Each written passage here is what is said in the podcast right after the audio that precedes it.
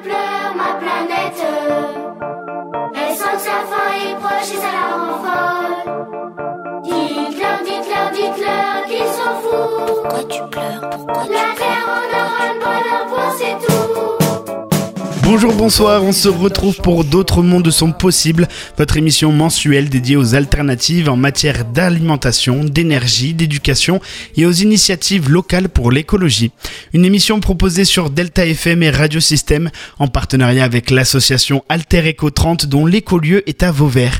Dernière émission de la saison et au programme un retour sur les rencontres de la biosphère.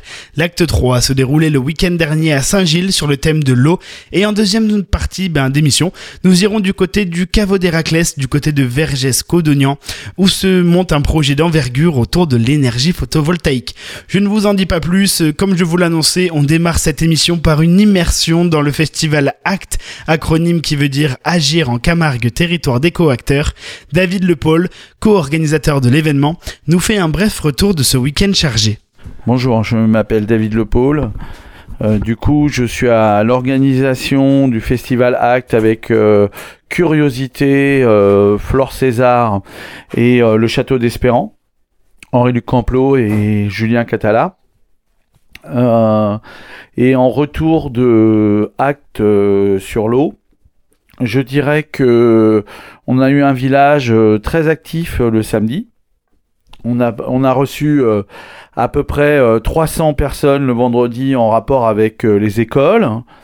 En tout, mille cinq cents personnes sur le week-end. Donc, c'est euh, quand même euh, beaucoup de monde qui est venu. Euh, les gens sont toujours très impressionnés par le parc, euh, les, anciens, les vieux arbres, enfin ce, ce parc, euh, ce jardin. Et il euh, y a eu des conférences, ça a été mouvementé. Euh, il s'est dit pas mal de choses. Euh... Et la grande nouveauté de l'année, c'était ce groupe média. Il y a plusieurs personnes là qui en ont, ont parlé, euh, qui a permis euh, d'alimenter les réseaux sociaux et de créer un site dédié. Et il va y avoir un travail pour créer des kits éducatifs autour de la question de l'eau. Voilà. Euh, les spectacles se sont bien passés. Euh, les, ça, il y a des gens qui sont venus voir les spectacles.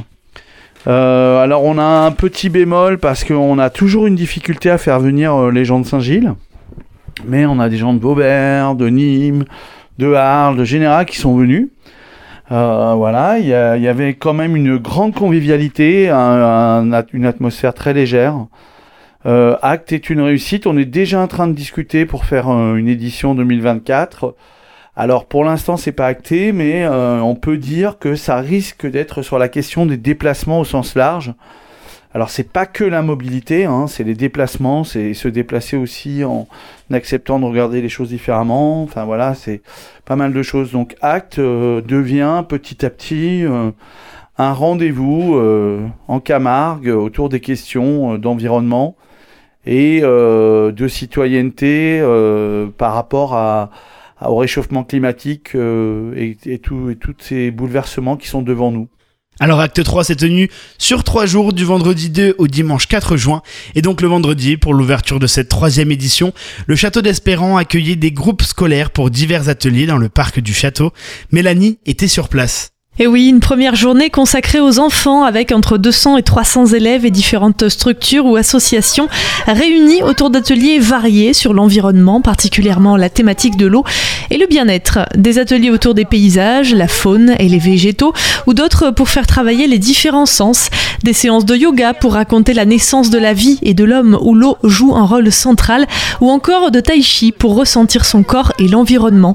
Des séances pratiques sur les tuyaux ou les économies d'eau ou encore encore artistique, bref, un régal pour les enfants. On a fait une sortie euh, dans une forêt autour, euh, autour du château. Euh, on, a, on a parlé euh, des poissons et, euh, et des requins, enfin tous les animaux marins. On s'est fait beaucoup piquer par les moustiques. L'herbe, elle est très très très mou- elle est mouillée et quand on marche, ben, ça fait des guillis. Aussi, on a fait un vrai ou faux avec euh, les cartes euh, rouges et verts. Et on a fait euh, des jeux, par exemple, ils nous proposaient plein de petits des animaux et il y avait un poster et on devait les placer où ils vivaient, où, où il fallait les mettre. Alors, Ça va être des actions sur le milieu marin qui peuvent avoir un impact, donc des conséquences sur le milieu. Peut-être des conséquences positives ou négatives. Alors, la première action qu'on va avoir ensemble, c'est le retrait des filets fantômes. Filet fantôme, qu'est-ce qu'on entend dans le mot filet fantôme? C'est un filet transparent. C'est un filet qui ne se voit pas. C'est un filet qui ne va pas se voir, ouais. Qui c'est qui pose les filets dans la mer? Les pêcheurs. Les pêcheurs. Est-ce que ça peut arriver que le filet casse? Oui, oui. Ah, et alors là, qu'est-ce qui se passe? Il le change. Oui, mais le filet qui est cassé, il part où? Dans la mer. Et ça pollue. Est-ce que le pêcheur, il va aller le récupérer? Non. C'est difficile d'aller récupérer un filet qui s'est cassé, on le voit pas. Euh, ou alors, des fois, il y a les courants, c'est pas forcément la faute du pêcheur, c'est peut-être le courant qui va l'abîmer, les, les, les tempêtes. Et alors, le filet, il devient quoi? Ah, il, il, va, il va être dans la mer, il, il, va, va, il va aller autour du cou des, des animaux. Il, il va aller autour des, du cou des animaux, par exemple. Il y a des poissons qui vont encore se piéger dedans. Des poissons ou des animaux marins, parce que ça va rester dans la mer. Donc, euh, Léna Collet, du Parc naturel régional de Camargue. Euh, je travaille en tant que technicienne éco-garde marin sur euh, du coup, euh, la zone euh, marine euh, en Camargue. Pour le moment, ils sont pas mal réactifs, même si on est à Saint-Gilles, du coup un peu éloigné de la, de la mer. Pour autant, ils connaissent, ils vont quand même à la plage, ils connaissent quelques espèces de poissons, notamment de crustacés. Donc euh, non, ils ont bien réagi. Euh, et puis, ils ont conscience déjà des, des certains gestes qu'on peut faire pour sauvegarder le milieu marin. Donc euh, vraiment, très bien. On a travaillé sur Claude Monet parce qu'en fait, euh, il voyait mal. Du coup, il faisait euh, des points. Et euh, quand on le mettait de loin, on voyait que ça faisait un, un vrai dessin, mais quand on le zoomait, on voyait que c'était que des petits points et on a essayé de le refaire. Des touches. Euh, presque tout le monde a fait de la mer et un ciel. Qu'est-ce qui dessinait, Claude Monet, on vous a dit? Qu'est-ce qui peignait? Surtout la mer. De l'eau. De l'eau et, euh, et des fleurs. Euh, bah, moi, sur mon dessin, j'ai fait de l'eau, des fleurs et un nénuphar. Et avec quoi? Des bouchons. Ouais. De vin. Et de la peinture? Oui. Cette journée, c'était aussi l'occasion pour les enfants de faire découvrir aux autres un projet qu'ils ont mené sur l'environnement et sur l'eau avec leurs enseignants pendant une ou plusieurs semaines. On travaille, oui, on sur, travaille l'eau. sur l'eau, euh, l'eau salée, euh, l'eau douce, euh, l'eau solide. On travaillait sur des défis, des charades, et on a fait un jeu. On a fait aussi des poésies sur l'eau. Oui. Et pour ensuite le montrer aux autres écoles, c'est ça? euh, oui, oui, on a oui. fait un petit atelier comme un jeu de société de loi, mais avec euh, plein de trucs sur l'eau. Et les autres écoles, ils vont euh, jouer. y jouer. Okay. Et nous aussi, on va essayer. On aura notre propre jeu. Oui. Super. Et vous, vous allez essayer ce qu'ont fait les autres écoles, du coup? Oui, oui, c'est ça. On a fait une œuvre collective sur euh, la vague de Koussaï où on, on a fait des touches et, et avec euh, du coton-tige pour faire la vague de Koussaï. Et on a fait euh, façon Van, Van Gogh. Euh, des touches. Beaucoup de touches. Une journée instructive et ludique, bien appréciée des élèves, des intervenants et des professeurs, dans un cadre idyllique au milieu des arbres et des oiseaux. Et pendant que certains enfants s'essayaient à la musique sur des bouteilles en verre remplies d'eau, d'autres musiciens préparaient déjà la suite du week-end dans le parc verdoyant du Château d'Espérance.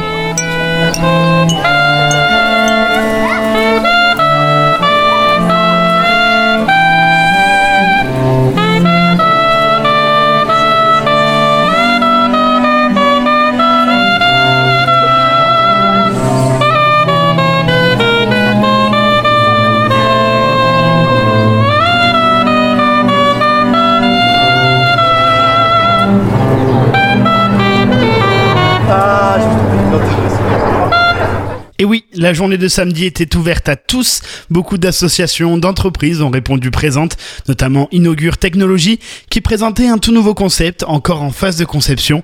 Kiara nous présente Iléo. Alors Iléo, du coup, c'est un îlot de fraîcheur qui va permettre d'être mis dans des milieux, euh, comment dire, très, euh, très urbains, où on va pouvoir avoir en gros des grosses, grosses fortes chaleurs. Donc ça va être des, en comparaison avec les îlots de chaleur, et ça va permettre de remettre cette, du coup, cette fraîcheur que l'on peut avoir de la végétali- végétalisation minéralisation, donc des arbres, par l'effet, l'éva, l'effet de l'évapotranspiration. Et donc on va reprendre ce système-là par l'effet de brumisation qui va être contrôlé par un programme, du coup, et euh, de mettre du coup cette, cette fraîcheur euh, au moment où il va faire très chaud à l'extérieur, au moment où il va y avoir des gens aussi à l'intérieur. Et donc il y a la végétation autour pour rappeler ce côté-là, et c'est un espace du coup de bien-être, de détente. Du coup c'est venu euh, bah, avec euh, tout ce qu'on connaît aujourd'hui, la crise écologique, et euh, c'est aussi la question euh, euh, de la végétalisation qui disparaît au fur et à mesure, qu'il faut remettre en ville aussi, euh, la question de l'eau par exemple aussi que l'on a aujourd'hui. Donc euh, c'est tout autour de ce domaine-là, mais aussi dans le développement des comportements écologiques, et aussi de générer des impacts positifs autour de nous, euh, de ce que l'on peut voir, et d'être du coup engagé là-dedans. Alors du coup c'est monsieur euh, euh, Garcia Thierry qui a eu ce projet et qui l'a fait avec Héloïse Tocquel en deux mille dix-sept, qui ont commencé à faire ce premier prototype, et du coup au fil des années, une fois qu'il a été fait, il a été placé, assemblé, désassemblé sur plusieurs lieux, dont aujourd'hui Acte Bien. Vu que c'est un prototype, du coup, c'est pour faire des tests, et ça permet du coup d'avoir des optimisations, par exemple pour l'eau, pour le programme, pour la structure en général, euh, donc tout ce domaine-là. Iléo, du coup, c'est destiné pour, comme je disais, des milieux où il fait très chaud. Euh, du coup, c'est un peu pour tout le monde, en fait, tous ceux qui circulent. Ça peut être aussi sur des places de parking, ça peut être euh, plus tard, du coup, être commercialisé dans, le, dans cette... Merci Kiara, et on souhaite donc beaucoup de... Eh bien... Merci Kiara, et on vous souhaite eh bien euh, du succès euh, Inaugure Technologie, donc avec Iléo, cet îlot de fraîcheur qui pourrait ravir, je pense, beaucoup beaucoup de monde. Et eh bien je, maintenant je vous propose une pause musicale avec notamment Gauvain Sers et ses, sa chanson Il y a plus de saison sur Delta F M et Radio Système.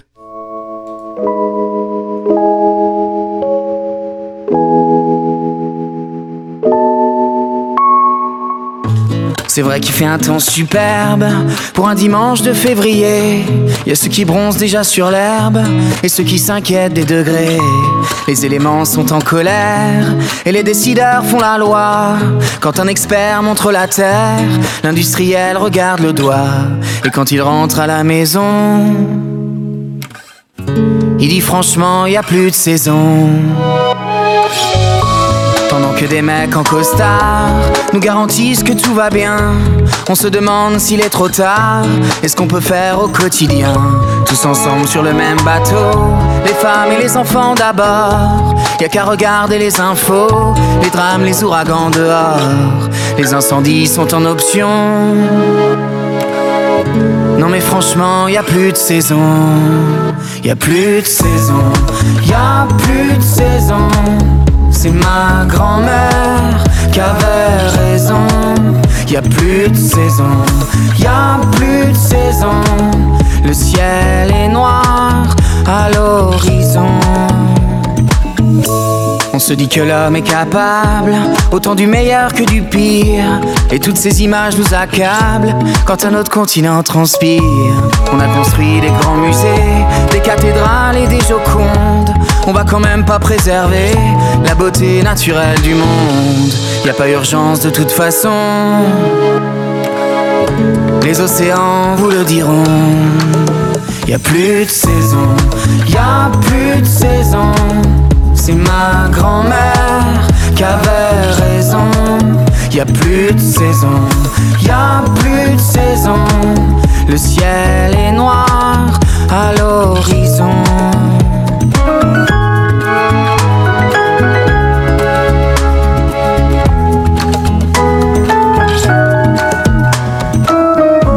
On regarde nos mômes jouer aux billes dans les caniveaux de la planète. On s'inquiète du soleil qui brille comme une épée au-dessus de leur tête. Qu'est-ce qu'il en sera dans cent ans? Est-ce que la terre pourra tourner? Quand leurs automnes seront nos printemps, quand leurs hivers seront nos étés, et aux futures générations, est-ce qu'on va demander pardon? Y a plus de saison, y a plus de saison. C'est ma grand-mère qui avait raison. Y a plus de saison, y a plus de saison. Le ciel est noir à l'horizon. Y a plus de saison, y a plus de saison. C'est ma grand-mère qui avait raison. Y a plus de saison, y a plus de saison. Le ciel est noir à l'horizon.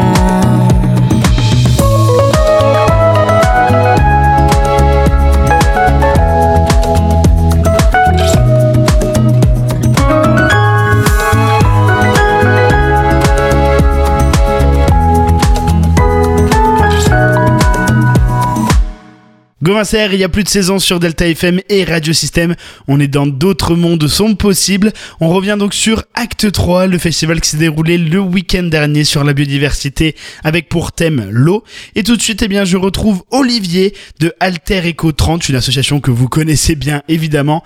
Euh, eh bien, il nous présente en bref l'association ainsi que les différents outils pour atteindre une autonomie alimentaire et énergétique. Voici Olivier. Ce que nous entendons un peu à Alter Eco trente par autonomie alimentaire et énergétique, en fait, c'est la capacité à, dans l'idéal, produire son, sa propre alimentation, euh, sa, propre, sa propre énergie, et euh, sinon, en fait, être capable de comprendre d'où vient son alimentation et d'où vient son énergie, même si c'est pas nous qui la produisons nous-mêmes. L'autarcie, ça va être vraiment la capacité à cent pour cent produire son énergie, son alimentation, alors que l'autonomie, c'est dire, bon, c'est pas moi qui produis tout, mais euh, disons je, je suis en relation, je maîtrise un petit peu tout le tout le système de tout le cycle en fait, même si c'est pas moi qui produis.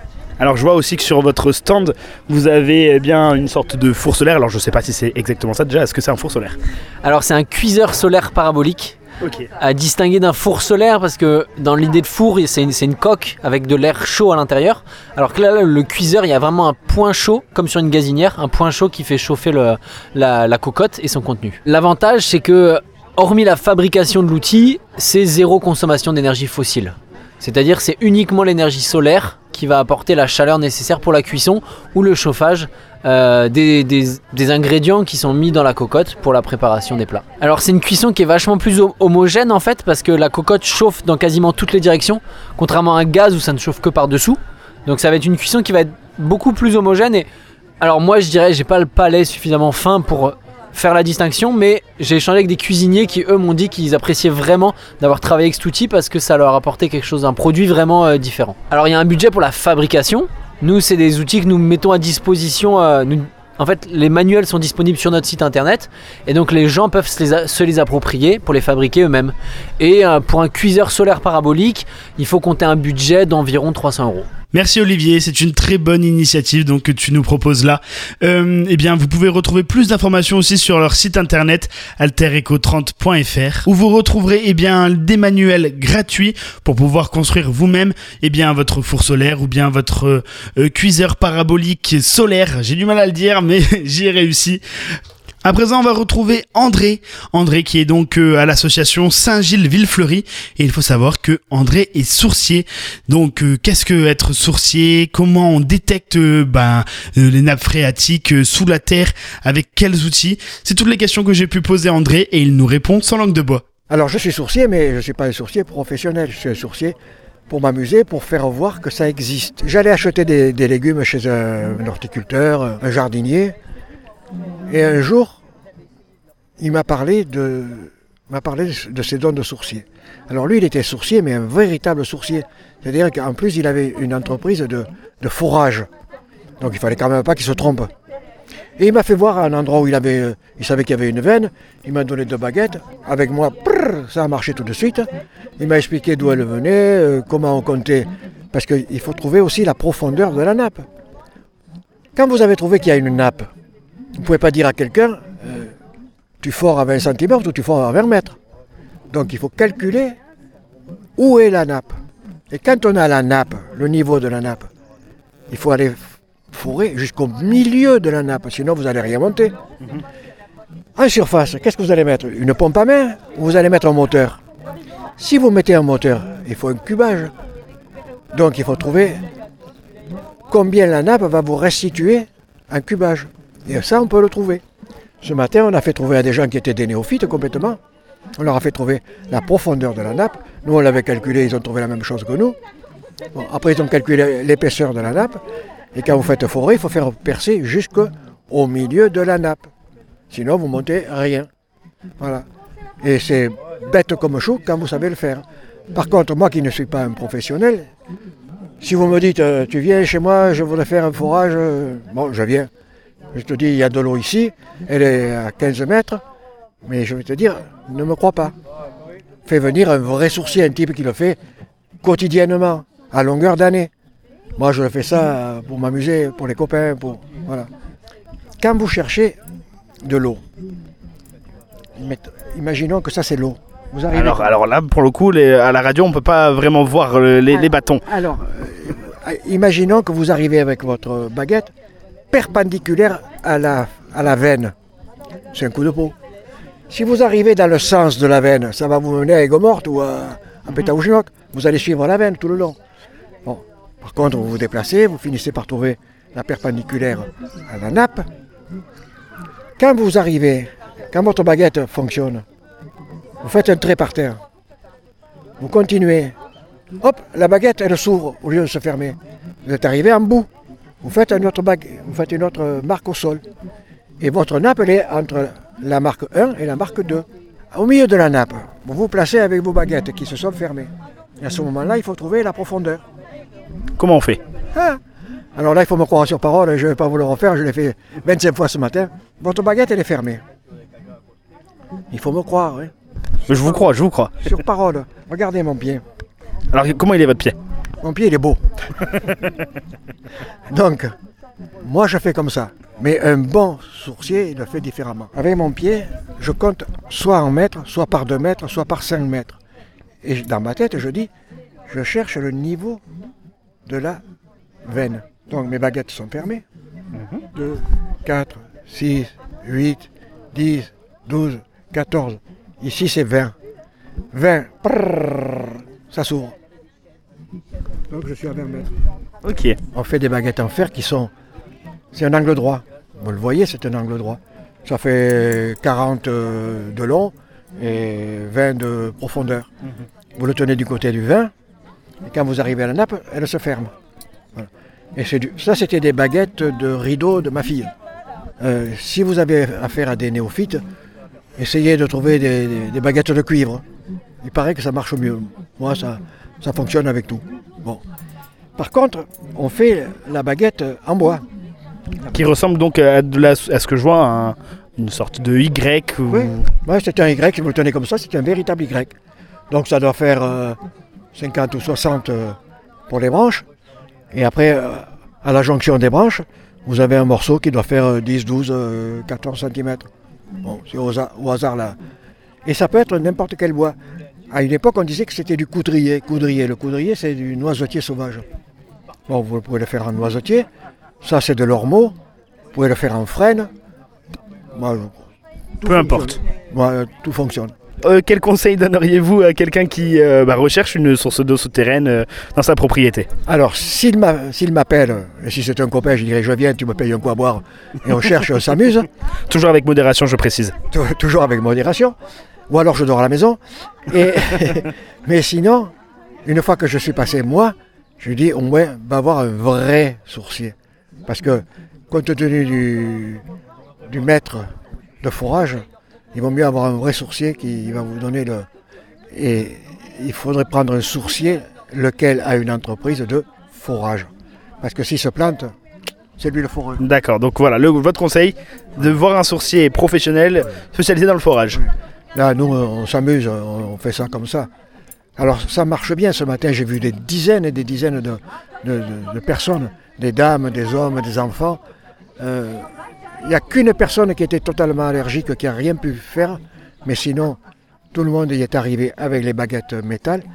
Par contre, il n'y en a qu'un qui est arrivé avec la baguette euh, dite de coudrier, là, la baguette en bois. Merci André pour euh, tous ces conseils et toutes ces astuces autour eh bien, euh, de, la, de la sourcellerie. Pardon. À présent, pour clore ce sujet autour de Acte trois, ce festival qui s'est déroulé donc la semaine dernière, le week-end dernier pour être plus précis, à Saint-Gilles au Château d'Espérance, j'ai pu euh, interroger eh bien, Léna Lazar, qui est une jeune activiste pour Youth for Climate et euh, Soulèvement de la Terre. Elle a animé euh, samedi dernier un, une conférence sur les méga-bassines. Euh, j'ai pu en savoir un petit peu plus pour savoir qu'est-ce que les méga-bassines, pour commencer, et puis qu'est-ce qui pose problème avec ben, ce, type de, ce type de stockage d'eau. Euh, Léna Lazar, c'est tout de suite sur Delta F M et Radio Système. Alors déjà, on va commencer. Qu'est-ce qu'une méga-bassine et quel est son objectif principal ?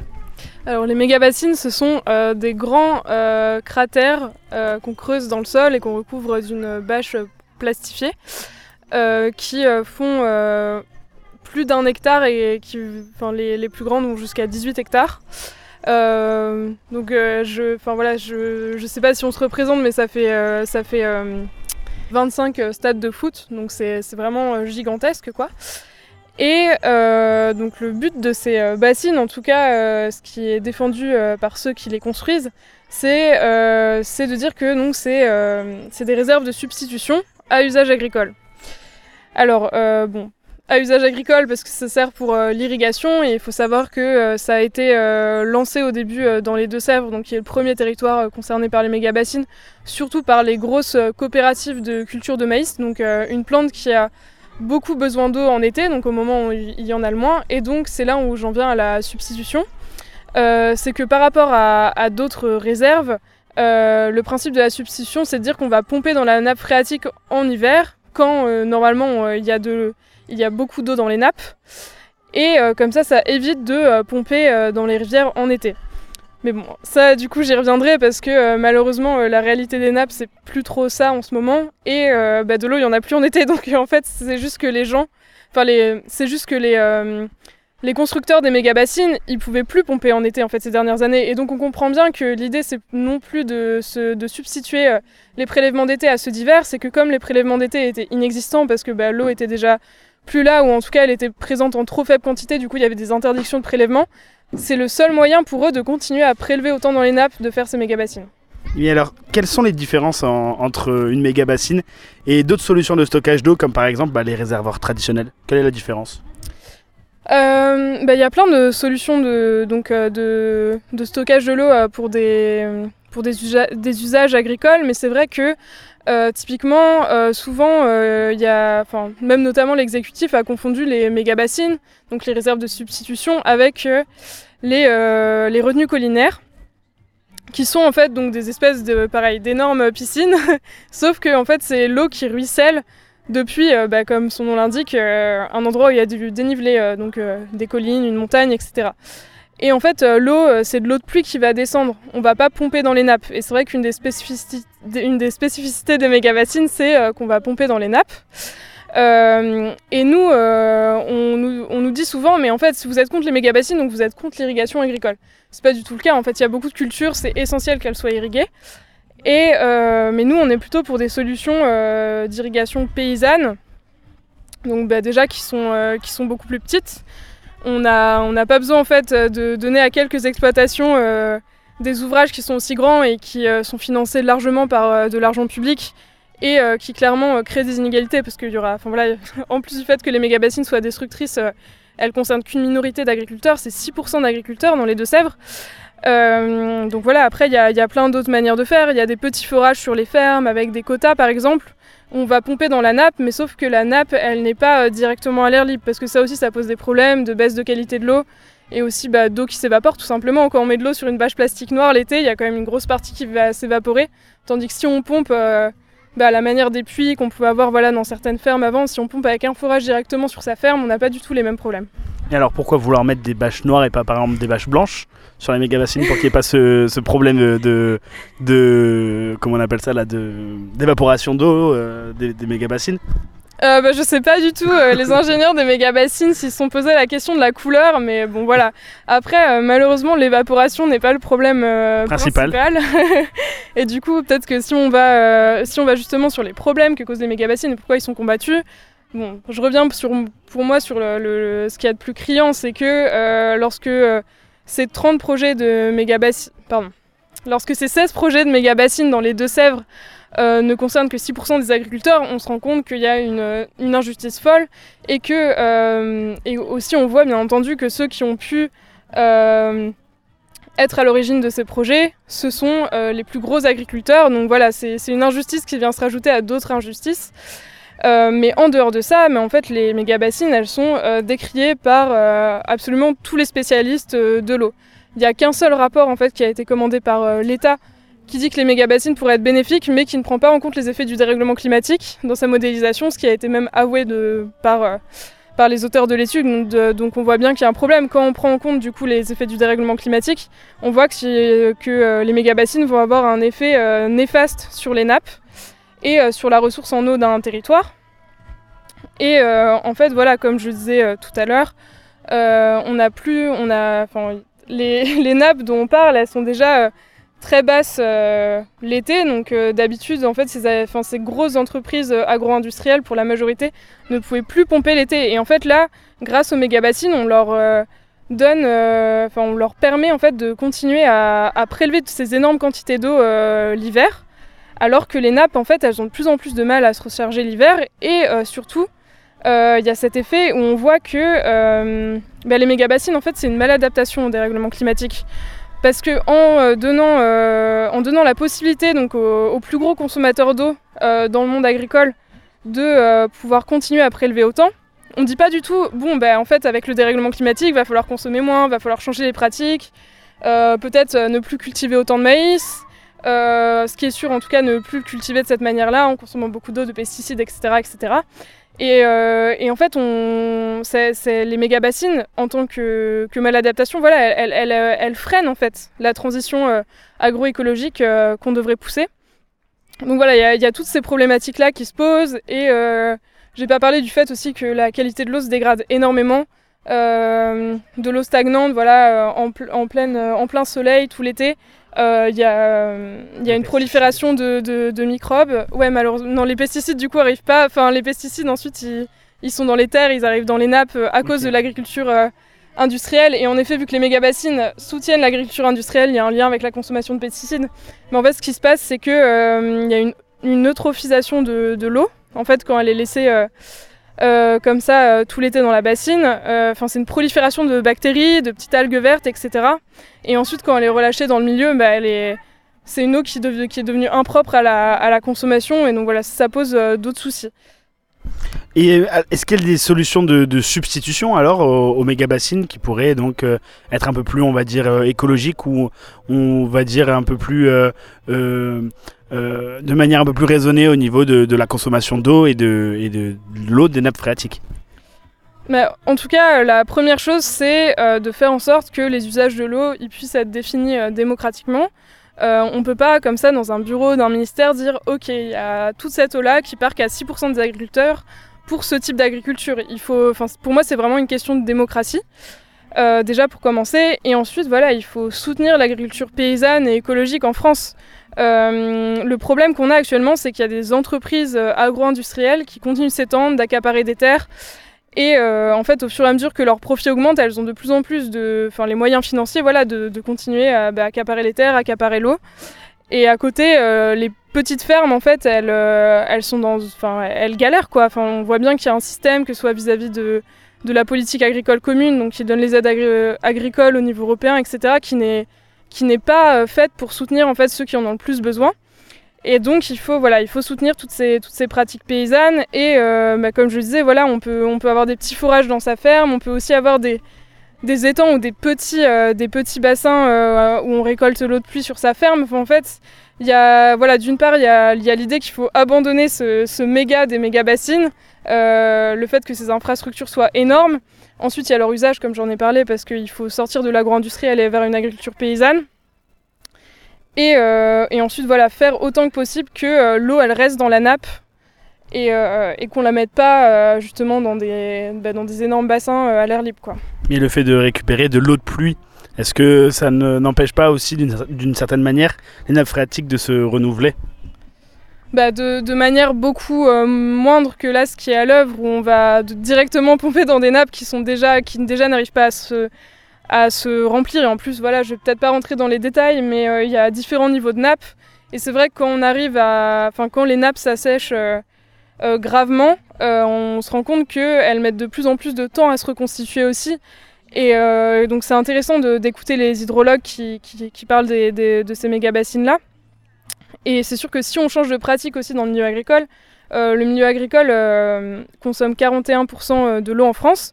D'un côté, c'est normal, parce que enfin voilà, c'est pour produire euh, c'est pour produire euh, ben voilà, ce qu'on mange, etc. Enfin, il y a il y a pas de souci, mais il faut se demander pourquoi est-ce que ça consomme autant d'eau, et aussi quelle nourriture on veut on veut manger. Et euh, là, voilà, le, le gros problème, c'est en effet euh, la mainmise euh, de l'agro-industrie euh, sur tous ces biens qui devraient être communs, comme les terres, l'eau. Et, euh, et donc voilà, il faut, faut vraiment revoir les pratiques euh, en, enfin, de manière globale. Pour finir, euh, comment voyez-vous l'avenir de l'utilisation donc, des méga-bassines et quels sont les changements que vous aimeriez voir dans cette pratique ?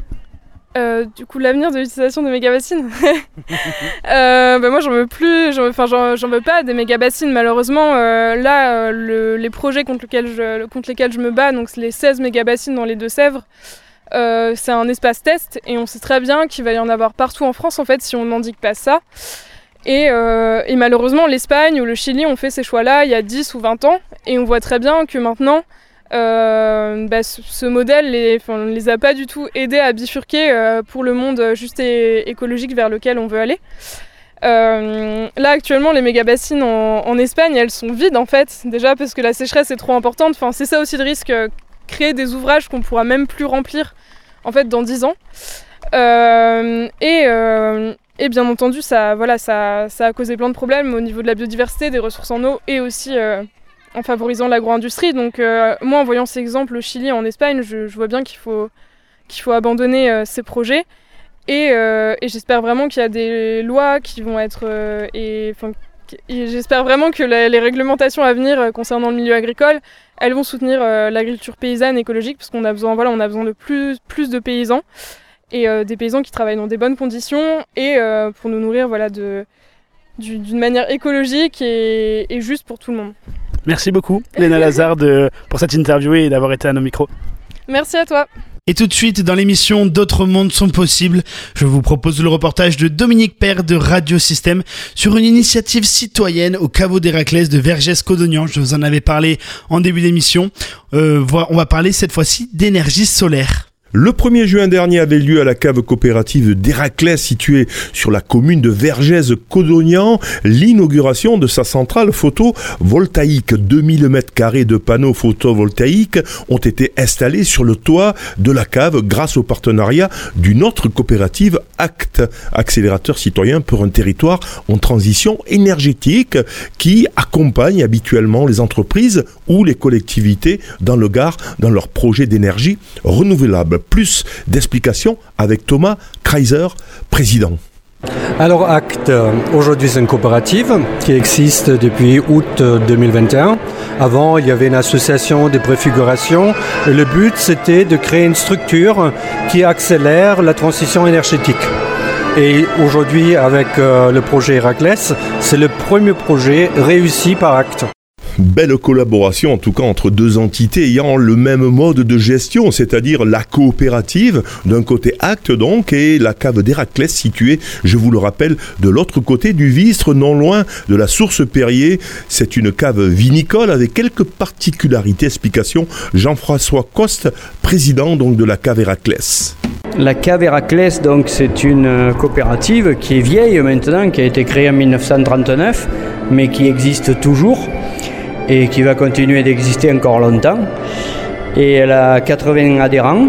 On a un vignoble qui... Il y a des, il y a des adhérents qui viennent de loin, puisqu'on va d'Aigues Mortes jusqu'à, presque jusqu'à Romoulin, et des portes de Montpellier jusqu'à presque à l'Est. Mais la particularité, évidemment, c'est qu'on a cent pour cent du vignoble qui est bio ou en conversion. Enfin, si, s'il est en conversion, il va être bio d'ici, d'ici deux ans maximum.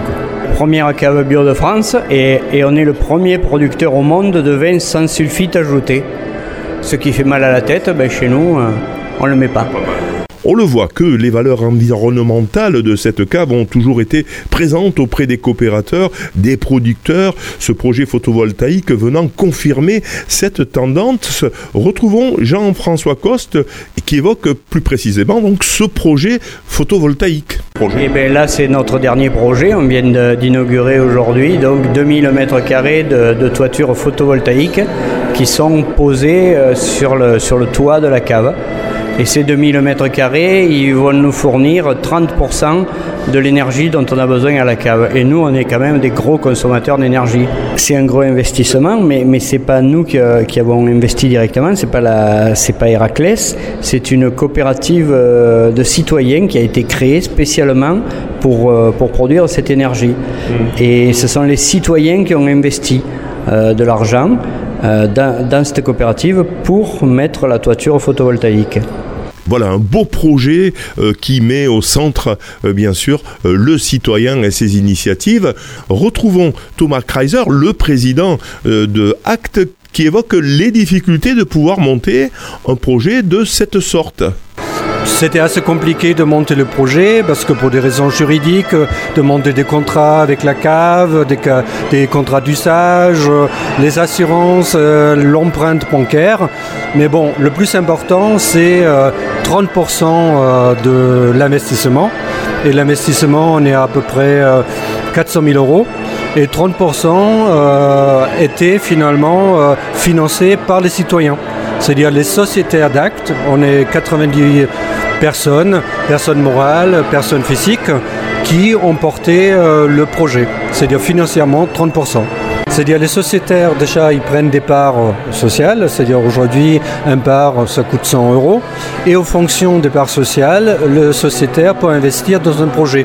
C'est-à-dire il donne finalement un microcrédit à un projet. Et ce sont les sociétaires qui vont décider euh, finalement la rémunération. C'est-à-dire aujourd'hui, à l'époque qu'on a monté le projet, c'est-à-dire les, les taux étaient à zéro et les sociétaires ont décidé deux virgule cinq de rémunération. Bon, aujourd'hui, euh, un an plus tard, euh, la situation a changé. Mais il y a effectivement une rémunération des sociétaires. Et c'est les sociétaires eux-mêmes qui, qui décident de, de, de la rémunération et ça, c'est quand même pas banal. Tout à fait. Après le président d'A C T, Thomas Kreiser, qui euh, s'exprimait donc sur euh, ces panneaux qui viennent d'être posés sur la cave d'Héraclès à Vergèze, écoutons l'avis de Sylvain. Il est producteur et coopérateur dans cette même cave, bien sûr. Eh bien oui, oui, moi je suis très content de ce projet. C'est vrai que c'était un peu dommage de faire toute cette surface de toit sans, euh, sans mettre des panneaux, parce que pour moi, quand on fait un hangar agricole, quand on fait un bâtiment agricole ou même industriel aujourd'hui, on devrait mettre des panneaux dessus, quoi, même, euh, même des, des parkings, tout ça. Donc je trouve ça très très bien que la cave ait monté ce projet et, et j'ai participé au projet aussi en tant que, en tant que citoyen. J'ai mis ma, ma petite participation. Et, euh, et je pense même qu'à l'avenir, avec l'augmentation ou la fluctuation des cours de, de l'électricité, c'est, c'est intéressant pour la cave d'avoir de, de l'énergie autoconsommée, euh, produite sur son toit. Ça nous reviendra moins cher que de, que de l'acheter sur le marché. Bien évidemment, satisfait euh, Sylvain, qui est producteur, viticulteur et qui donne son vin donc à la cave coopérative d'Héraclès. J'en ai profité pour, euh, ben, pour parler un peu des, des problématiques de l'agriculture et De, de ses problématiques à lui, lui qui euh, ben, fait du bio depuis quelques années. Extrait de cette discussion. Moi, je suis installé euh, depuis deux mille seize, donc dans le, sur l'exploitation familiale. Et donc on a à peu près quatre-vingts hectares de vignes, voilà, en vignes bio sur les communes Vergès-Codonien, Vestric, Calvisson. Donc on est vra- voilà, vraiment sur le terroir autour de la cave.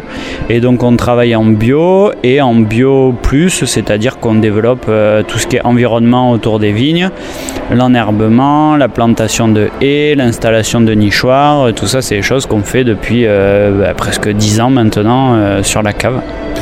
Du coup, là, vous êtes vraiment à la pointe avec, si en plus votre cave dans laquelle vous amenez le vin euh, est, est photovoltaïque, et, euh, c'est la boucle est bouclée, si je puis dire. La boucle est bouclée, bah après, il faut toujours s'améliorer. Hein. Pour moi, y a, on a parlé là des projets de réutilisation d'eau, il y a tout un enjeu ah oui, sur l'irrigation. Non, mais des, des, en, oui. des enjeux, on en trouve toujours, hein, qu'ils soient économiques, environnementaux, et il y a toujours à, à travailler, à réfléchir, à essayer de, de s'améliorer. Il y a le commerce aussi, hein, il faut vendre les vins qu'on produit. Parce que le bio aujourd'hui, il peut avoir des, des périodes difficiles, donc il faut faire de la promotion, expliquer ce qu'on fait, ce qu'on fait bien, ce qu'on fait sur notre territoire pour, pour arriver à vendre nos vins. Ouais. C'est compliqué là, euh, c'est, depuis quelques années, là, depuis un ou deux ans, là, après Covid, euh, la, la vente des vins.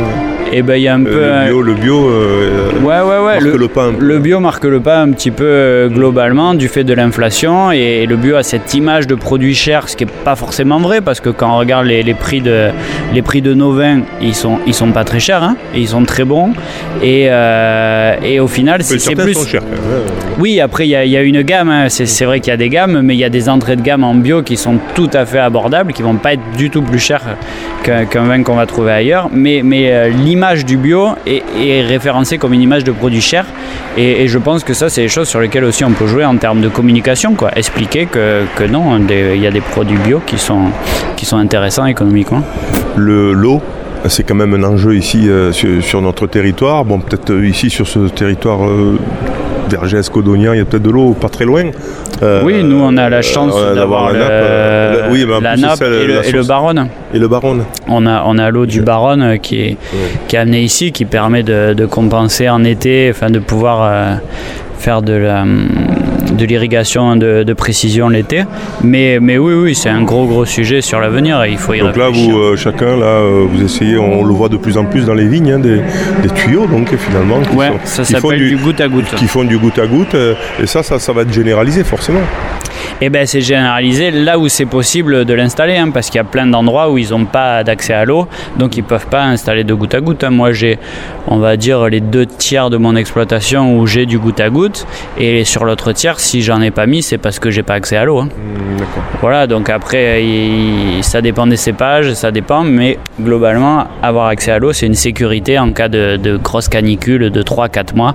Il faut pouvoir apporter de, un petit peu d'eau à un moment donné, quoi. Ça, c'est indispensable, je pense. pense pour la, la survie finalement de, de la vigne, on le voit bon, ben, de plus en plus, ouais, on a vu sur les costières hein, qu'il y avait carrément euh, un système qui s'était mis en place avec mm, mm, mm. une usine à eau en quelque sorte hein, ben, c'est, l'eau du, c'est l'eau du Rhône aussi, hein, du Rhône, c'est l'eau qui est pompée dans le Rhône et voilà, ouais, ouais, ouais. Après les prélèvements sont quand même très faibles hein, de, sur le Rhône, mais et c'est, c'est un apport euh, majeur pour toute l'agriculture hein. L'agriculture sans eau c'est quand même très très compliqué dans alors, notre là, là, région là, méditerranéenne là. Allez, si vous nous rejoignez, nous sommes dans l'émission D'autres mondes sont possibles et je vous propose depuis une dizaine de minutes un reportage consacré à la pose de panneaux photovoltaïques sur la cave d'Héraclès. C'est du côté de Vergèze qui est vraiment à la pointe à la, de, de tout ce qui est environnement. On va faire une petite respiration musicale, tiens, avec les séquoias de l'artiste Pomme, très belle voix. Et ensuite, on se retrouve, on aura notamment Cathy Cathy Guyot qui représentait la région au cours de cette inauguration. Nous finirons au, ensuite avec euh, Christian euh, Mercier qui est à l'origine aussi de ce projet, qui est administrateur euh, de A C T et qui lui euh, bah, donnera un peu les grandes perspectives de cette coopérative qui essaye de mettre en place, ou en tout cas d'aider les privés ainsi que les collectivités territoriales à la mise en place, notamment de panneaux photovoltaïques. On finira là-dessus tout de suite, donc Pomme. Pour nous sauver de toutes les peines d'avant, avant la rivière asséchée, avant que tout soit emporté. Je veux retourner dans l'allée, entendre les séquoias chanter. Ah, ah, ah, ah, ah, ah, ah.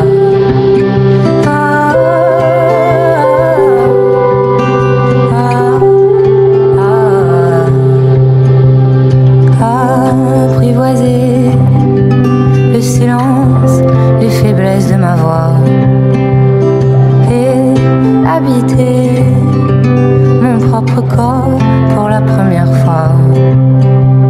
J'ai bien gardé tous les secrets du vent, entremêlés, la sève épaisse et mon sang. Avant les arbres assassinés, avant que tout soit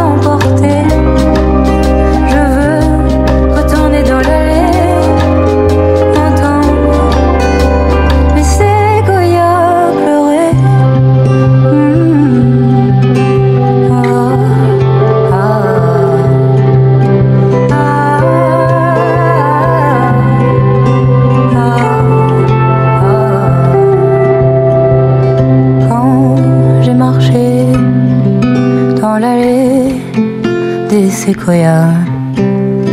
J'ai respiré en entier pour une fois. Pomme dans ce, cette deuxième partie d'émission consacrée à l'inauguration de la pose de panneaux photovoltaïques. C'était jeudi premier juin dernier à la cave d'Héraclès, pas très loin de Vergèze. Après avoir évoqué le projet en lui-même, nous allons bien évidemment écouter maintenant une politique, la représentante de la région. En quoi la région est-elle concernée par ce projet? Explication, Cathy Guyot. La région, elle est concernée par, euh, à, à, deux, à deux titres. D'une part, parce que euh, la région veut devenir donc euh, la première région à énergie positive en Europe à l'horizon deux mille cinquante. Donc, elle encourage tous les projets euh, qui euh, mettent en œuvre de, les énergies renouvelables. Et le photovoltaïque fait partie donc de ces énergies renouvelables. Et à double titre, parce que elle encourage aussi toutes les initiatives citoyennes qui prennent en main aussi euh, donc la mise en œuvre de ces énergies renouvelables. Et ici, on conjugue à la cave d'Héraclès à la fois donc la mise en œuvre de, de, de, de panneaux photovoltaïques à deux mille mètres carrés de, de, de surface, hein, de panneaux photovoltaïques, et en même temps, ça a été financé par les, les, les citoyens eux-mêmes, donc qu'on appelle ici des sociétaires, euh, puisqu'on est dans une coopérative. Euh, euh, et donc, euh, la région, elle trouve complètement euh, légitime donc ces ces actions, et elle les soutient financièrement, elle les encourage. Voilà, bien sûr. Vous dites deux mille cinquante, où la région Occitanie veut être la première région positive, ça veut dire quoi concrètement ?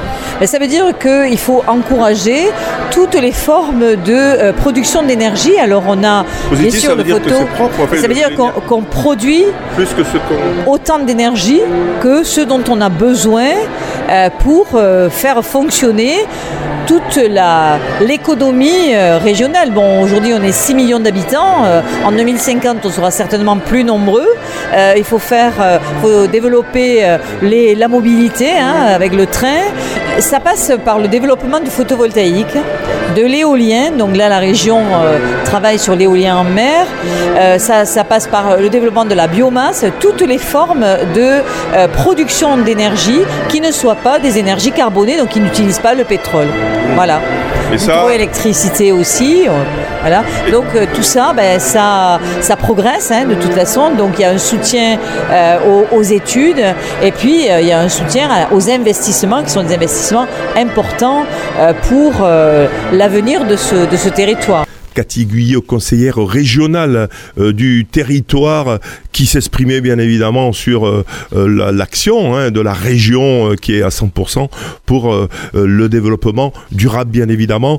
Sur euh, l'Occitanie, on va finir euh, ce petit euh, reportage avec euh, l'interview et l'analyse de Christian euh, Mercier. Il a fondé aussi les survoltés d'Aubé, qui euh, a produit la, le premier parc photovoltaïque euh, citoyen, on va dire, de la région, mais aussi de France, me semble-t-il. En tout cas, Christian Mercier aimerait aller un peu plus loin que la cave coopérative d'Héraclès, et notamment, il souhaiterait toucher les collectivités territoriales. Explication.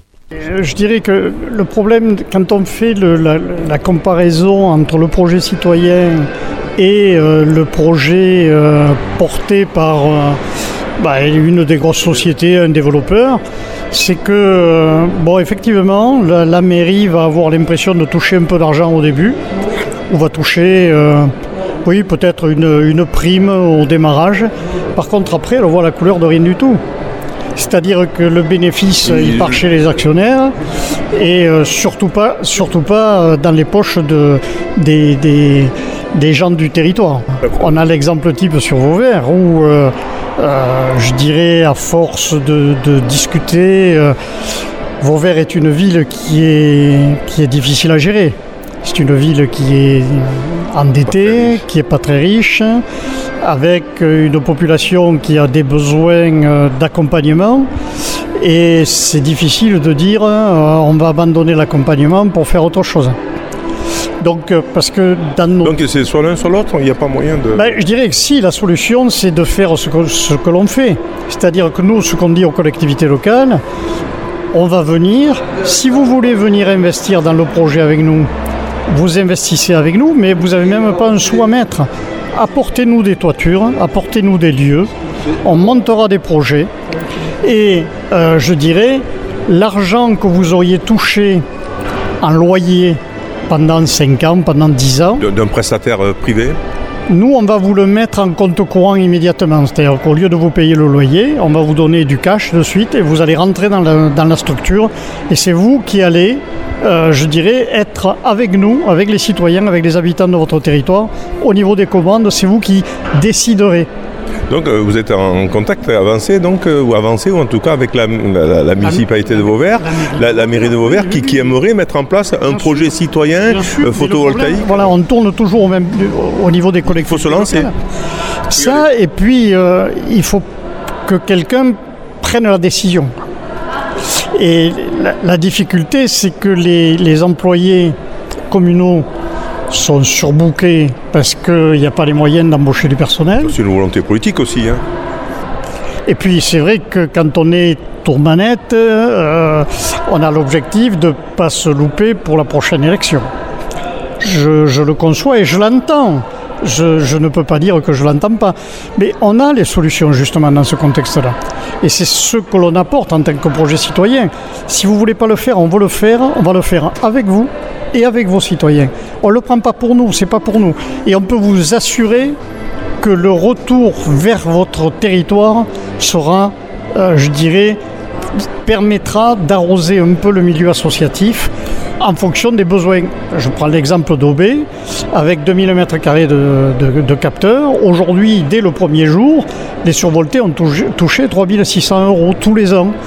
Et ça permet, ça permet pas d'aller faire des voyages, mais on n'en a rien à cirer. Ça permet, c'est un tremplin, parce qu'on peut aller chercher un peu de subvention à côté.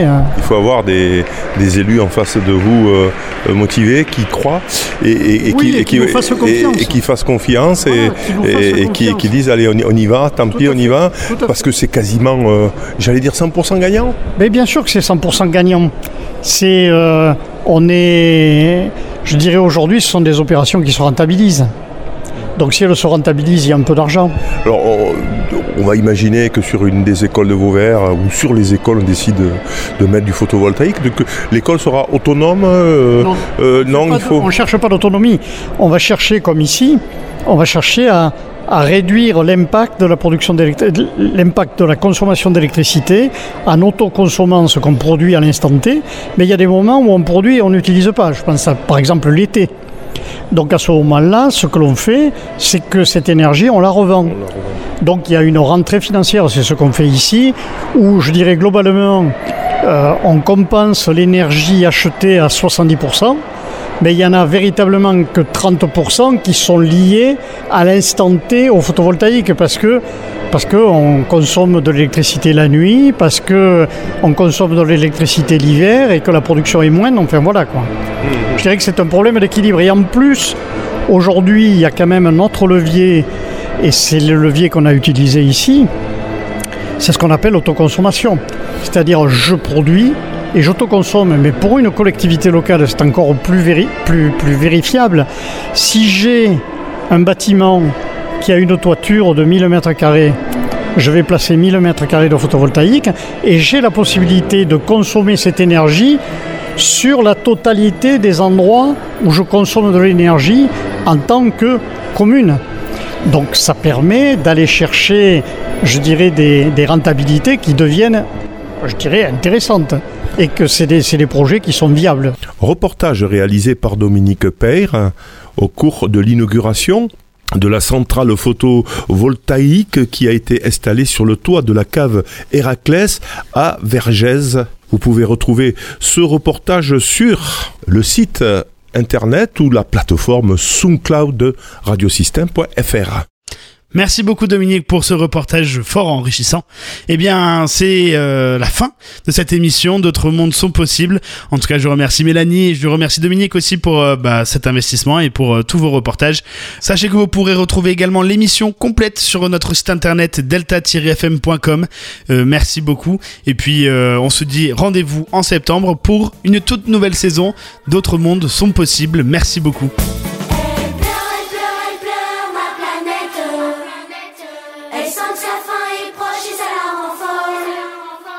Dites-leur, dites-leur, dites-leur qu'ils s'en foutent.